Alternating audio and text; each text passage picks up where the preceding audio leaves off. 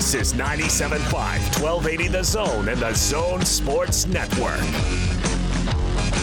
Big Show, Gordon Monson, Jake Scott, 97.5 and 1280 The Zone. We're going to talk to, uh, talk to Matt Harpring coming up here momentarily. Of course, Matt uh, does the broadcast, the color analysis on uh, the broadcast with Boler, and we'll get his thoughts on this young Utah Jazz season and what he's seeing going on out there. Yeah, looking forward to talking with Matt because you and I have had an interesting conversation today about the Jazz, and I'm curious to hear what Matt has to say about some of these things. Yeah, no doubt, uh, no doubt about it, and it, it's kind of been one of those interesting seasons where, it, you know, there's a there was a lot to get excited about uh, uh, from a Jazz perspective from the San Antonio game, and a lot to get excited about a Portland game, and I, I'm throwing the Clipper game in there too. But then you look at the Suns game and the Minnesota game, and it just looked so different. I think it's it's fascinating to talk about what exactly those differences uh, what Yeah. what those differences are. Let's ask him. All right, let's get out to the zone phone. Of course, he makes the magic happen on AT&T Sportsnet. He's Matt Harpring with us here on the Big Show. Hi, Matt. Happy New Year. Hey, happy New Year to you guys too. Hey, so we're we've uh, been trying to diagnose this uh, on the show today, Matt. Want to get your opinion on it? The Jazz uh, against San Antonio last night, offensively specifically, looked amazing. They looked amazing against Portland, and I thought they looked really good against the Clippers too. So we'll throw that in there. But it looks so different than their games against the Suns and the Timberwolves. What do you think was that difference? I, I think one was how uh, the Timberwolves and how the Suns guarded the Jazz a bit. I thought that in those games they pressured the Jazz a little bit more. They tried to be more physical with them. Um, they got in front of the route running. They just kind of made life a little bit more difficult.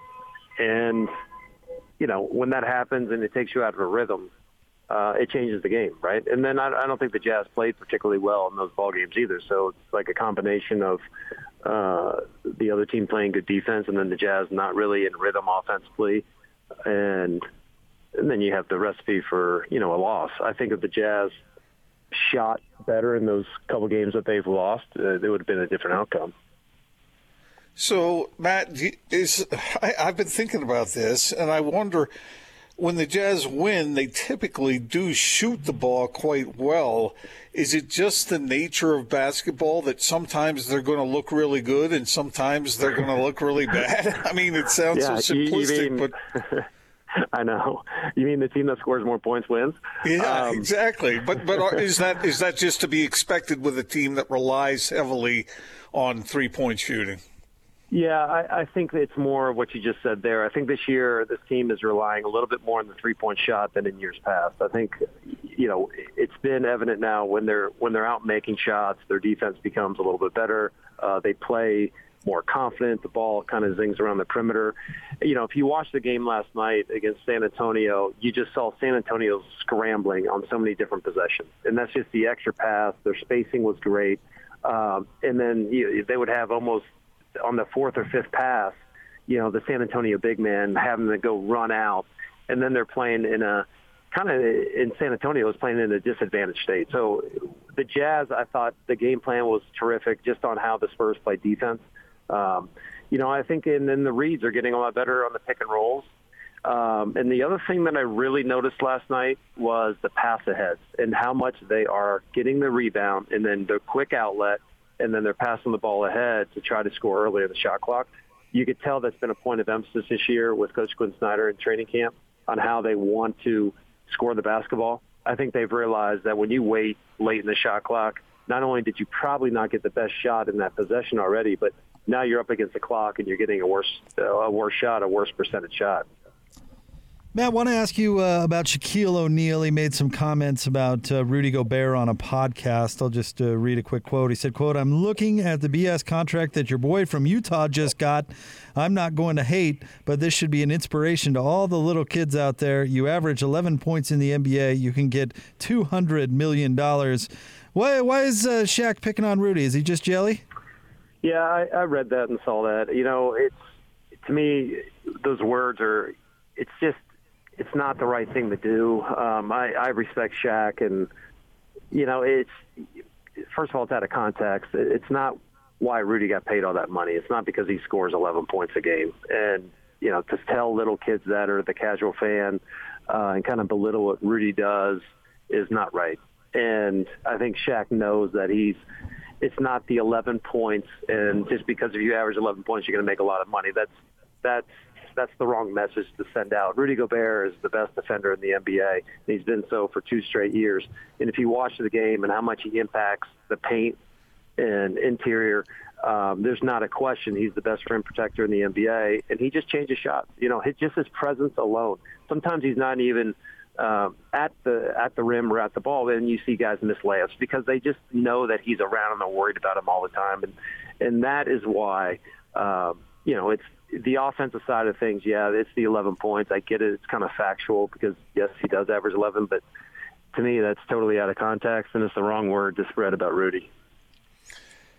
Matt, two things rolled into one here. Uh, the first is Jake brought this up earlier, and I thought it was a really good observation that Donovan Mitchell – you know, struggled a little bit with his efficiency in a couple of those games. And uh, Jake said he was interested in seeing how he would react to that. And instead of trying to play hero ball and take over games from start to finish, he actually was trying to share the ball with his teammates. And his teammates started hitting shots, and the Jazz started winning games.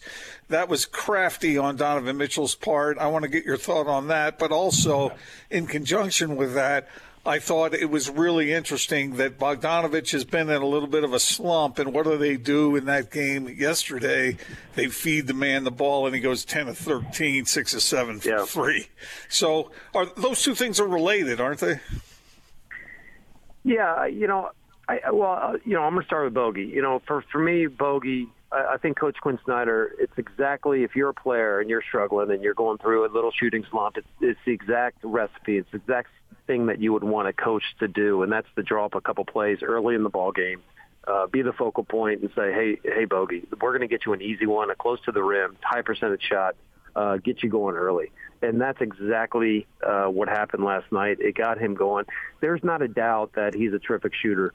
You know, every everyone struggles at times uh, with their confidence and, and the, men, the mental side of the game as a player. And I think you know Bogey was outwardly talked about it and how he was struggling a bit. Um, but then as soon as you see the ball go in a few times and you get the rhythm back, he's an elite player. He's an elite shooter. And he has the capability of having the breakout game like he just had, you know, once again. And, you know, to me, this is this is more the bogey that you're going to see. I think the outlier is the games that he's off. And you're not going to play all 72 games this year and just being on fire. That's just not the way um, the world works in, in basketball. And, and Bogey's going to have some off games, but he's going to have more good games than not. Um, you know, with, with Donovan, same type of thing. Donovan is so elite at scoring that, you know, he's going to have times when he struggles, and he just the maturity of his game has got to kind of step up when that happens and say, okay, I I know I'm good, and if I'm struggling today, where to, where's my where's my bread buttered? What do I need to do? Maybe I need to go with force and just go to the rim and get something easier instead of settling for a floater because uh, he's got the ability to score at will. Um, and then that'll open up his outside jump shot. But I thought in the first quarter last night, Donovan was absolutely terrific. He was just focused. He was dialed in. I think he had a quick eight points. He you know, a three, uh, a couple threes right away in the first quarter. But he's going to have opportunity. Um, he's a rhythm type guy. We've seen it time and time again, and he can score, you know, one-on-one isolations with the best of anyone in the league. Matt, uh, remembering what type of player uh, that you were for a long time, I'm curious to your answer to this question. Who's your favorite player in the league to watch right now? Um, you know, there's a lot. I, I, I it's kind of like I, I take something from uh, a lot of different players. So there, there might be one thing about one player that I'm like, oh, I really like the way this guy hustles or goes after a rebound, or I like how this guy shoots. I, You know, I love how Steph Curry shoots the ball and how he comes and and how he played last night. I mean, if you watch him play, he's playing with such great emotion. He was just playing with joy. He would come down. He was he looked like the old Steph. Uh, but then I love the guys that you know, just get, get grinded out. They get out there and they work hard.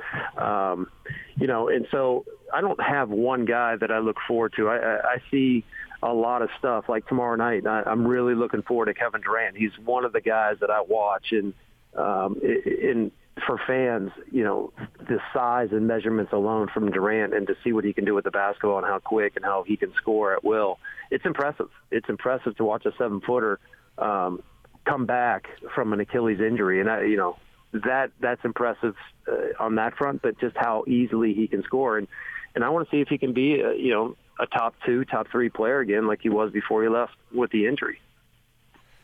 Matt, I need your help uh, in regard to turnovers because of all the things. Some people don't seem to be as bothered by turnovers as I am. It just seems like such a waste to turn the ball over. But if the Jazz are going to be doing what you mentioned earlier and getting the ball out in transition quicker, and you saw, we all saw that pass from Rudy last night that he looked like uh, Tom Brady, you know, firing the ball down the floor for an easy two. So is it acceptable to have more turnovers when you're picking up the pace? So to me, that's a loaded question. Um, you know, turnovers are different in every game. If the pace is high and you're going up and down and there's 120 points in a game, 125 in a game, then you're going to have a high turnover game most likely.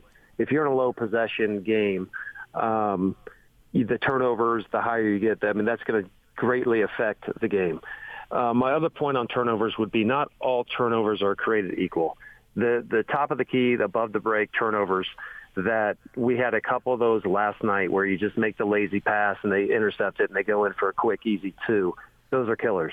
Um, there's sometimes when, let's just say you're, you know, Rudy's trying to set a screen and it comes off and he gets called for an offensive foul. That's a turnover, but it's not in the same margin as the one that lazy pass that gives up the, the two easy points. Um, and the other thing about turnovers too is you, you don't want to clump them together, right? If you if you're going to have the turnovers, you kind of need to spread spread them out because that's when teams go on runs, especially when you're on the road. So you know those those things is you got to limit the the amount and, and where they are and how they are. And I guess the last thing would be in the last three minutes of a ball game, you, you just can't afford to turn the ball over. You got to get a shot on every possession in a close game, especially when you head into the the big games and, and into the playoffs because that's when the possessions matter and you can't you can't afford to give up an easy one. Matt Harpring is with us, 97.5 and 1280 The Zone. Matt, what's a realist, realistic expectation for this Jazz team as far as where they're going to finish in the West? You know, the West is so hard. I literally, I think there's probably 12, 13 teams that think they're, they're going to make the playoffs this year in the West, um, and they and they can.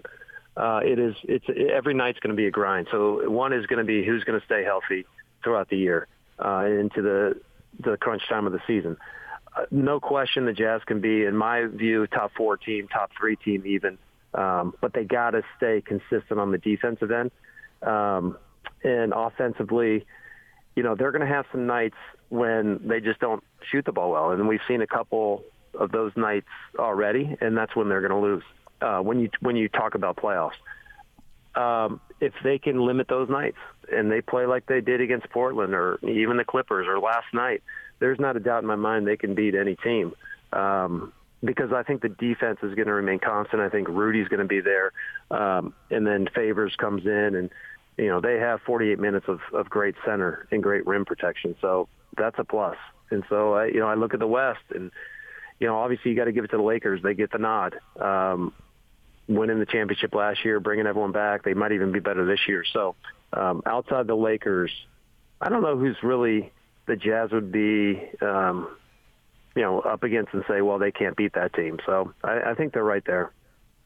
Heard you talking about it on the uh, on the telecast, uh, Matt. Mike Conley's return to being Mike Conley again.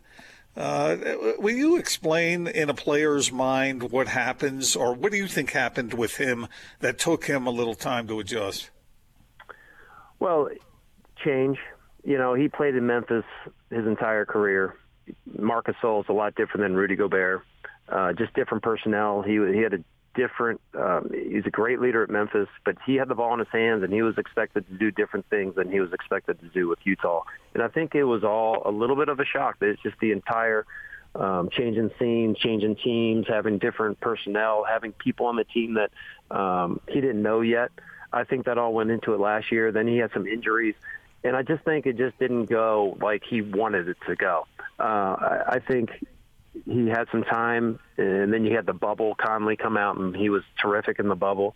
And then you just he's just more comfortable, and you just see it even on the pick and rolls. He comes off, he's taking his time. He's not in a rush. He's not throwing up, you know, the floaters, uh, the out of control floaters. It just seems like he knows what he wants, and he's just waiting on it. And he's reading defenses right now extremely well, and he's just letting the game come to him the three point shot. He's always been a great three point shooter, But I think he's realized that there's so many weapons on the court that he can just chill out for a little while. He doesn't always have to have the ball in his hands, and that ball is going to find him if he's open, and he's going to make it.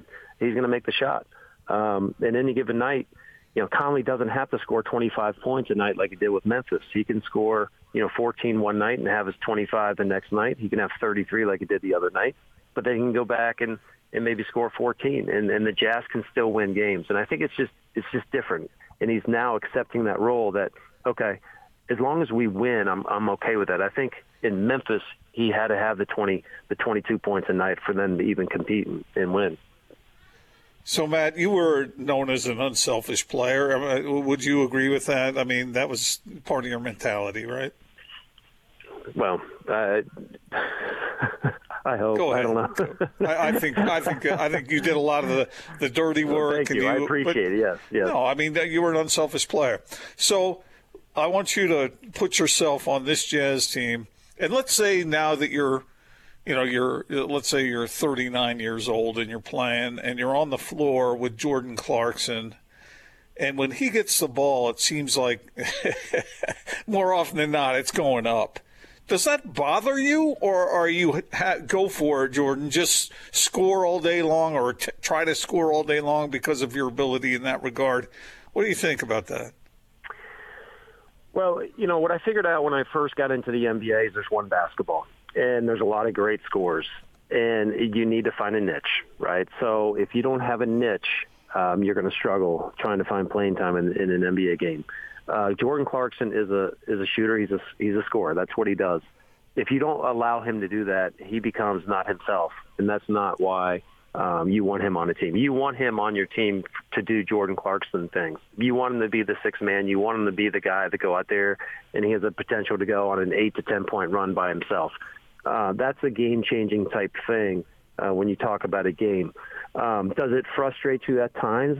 Yeah, you know, I played with a guy named Allen Iverson, and there wasn't a lot of shots to go around when I played in Philly. But that's, you know, you respect Allen, and that's just who he was. And if you go to Philly and you play with Allen, you say, well, this is the way it is. You don't like it, there's the door. Um, you know, like Jordan Clarkson is going to score. That's what Coach Quin Snyder. That's what this Jazz team needs. So as a role player, as a guy that you got to fill in, you got to figure out, okay, what what is needed from me now because that role is set for Jordan Clarkson. Now I need to rebound. Now I need to be a defender. I need to be a glue guy. I need to get some help defense. You know, there's a lot of things that go into a game that help you win. And so the little things is when there's some other players on the team that they, they got to pick up that side of it. And when that happens, um, you know, the team is good. So, Jake, you mind if I sneak one more in? Please. Okay, Matt, uh, we got you here, so we're grabbing a hold here. Okay. But uh, we, Jake and I had another conversation earlier, and I, th- I thought it was interesting. If we were talking about, for instance, Bogdanovich last night, yesterday, he got hot, and he, I was sitting there going, man, he can't miss. Get him the ball. Is that productive to do that, to go out of your way to get a hot player the ball, or does that disrupt your offense so that you should continue to do what you normally do, even when a guy has the hot hand going like that? Um, okay, so there's there's hot and there's red hot, right? I mean, a lot of guys think they're hot, and you know, Bogey last night was hot when he got off the bus last night. I mean, he came in and was just ripping nets. So when you see that, and you see a guy that that that happens, that's when you do need to find the ball to him because he's feeling it. And you know, there's players that get into a zone, and when they're in a zone, they, you know, I've seen it happen live. I've seen it happen against me. Um, it's hard to stop, and so it doesn't last forever. And so these these spurts of you know three four minutes when guys are in zones, yeah, absolutely try to find bogey the ball, but don't do it outside the offense to where it makes you know he's he's taking some terrible shots. Do it so where you know where he is and he's located so maybe your your draw and kick is a little bit deeper to draw on a guy to knowing that bogey's hot. I got to try to feed him in the corner. Uh, maybe there's two guys open on the perimeter, and you know, okay, there's let's just say right now Mike Conley's up top and Bogey's on fire on the wing. Maybe I'm faking it to Conley and passing it to Bogey because he's the guy with the hot hand. It's just the little things that maybe they're both open, but I'm going to tend toward the hot guy right now. Um, but it's not one of those things where it says, okay, Bogey, we're going to cross half court here's the ball, go isolation, go one on one. That's that's not that's not what I mean by that. Matt, thank you very much, and we'll be watching on AT and T Sportsnet. Appreciate it. All right, cool guys. Thanks for having me on. Yeah, see you. Thank you, Matt. Matt Harpring, of course, uh, color analyst uh, for the Jazz broadcast on AT&T Sportsnet. Uh, Gordon, I have some uh, bad news. Uh, just moments ago, Dante Exum left the game for the Cavs uh, with a non-contact injury. Um, I hate to do online speculation thing, but most of the speculation on Twitter is maybe it's an Achilles. Oh, jeez, Man. come on. That dude, talk about a, a guy who just can't buy a break. Yeah, that's he's he's made he's made good money playing basketball, but man, that is tough, tough luck. That that is because that you know people talk about sometimes well get yourself in shape and you're less likely to get injured. An injury like that has nothing to do with how in shape you are. Yeah. At least A lot I'm of his- doctor, but it seems like that that just would happen, not be conditioned, you know, or lack thereof. Well, a lot of his injuries have been that way, right? Remember the shoulder that he hurt Yeah. during the preseason? I mean, Uh-huh. it, it, he fell on it. I mean, that had Yeah. nothing to do with his workout regimen in the offseason, you know? And when he tore his knee the first time, that was playing in the offseason with the international team, wasn't it? The Australian international team? Yeah. I yeah. mean, man, that's. I just, I do. I, you're right. He's made plenty of money. He's going to be fine in the grand scheme of things. But talk about a dude who just can't catch a break. I, he was playing well for the Cavs too. They were, they were using him in a really great role. He was defending threes. He was kind of their defensive specialist, and uh, was was you know you heard Matt right there talking about finding a niche. I mean, he was kind of finding his niche with the Cavs. You know, the situation with Utah since he was a top five pick. You know, there was always kind of that expectation of more. He got a clean start with Cleveland. Uh, in fact, they gave up a nice piece in Jordan Clarkson, obviously, to get him. So they obviously thought there was some value there. And just, uh, man, uh, I hope it's not an Achilles, but it, it, it, it's not looking good. Think about the rehab that guy has been through, Jake. We we see these guys and they're almost like gladiators. You know, they're out there in the arena working hard and doing playing their game, and they get paid a lot of money, like we were talking about. And yet, this guy, injury after injury, and how much time has he spent rehabbing by himself or with a trainer?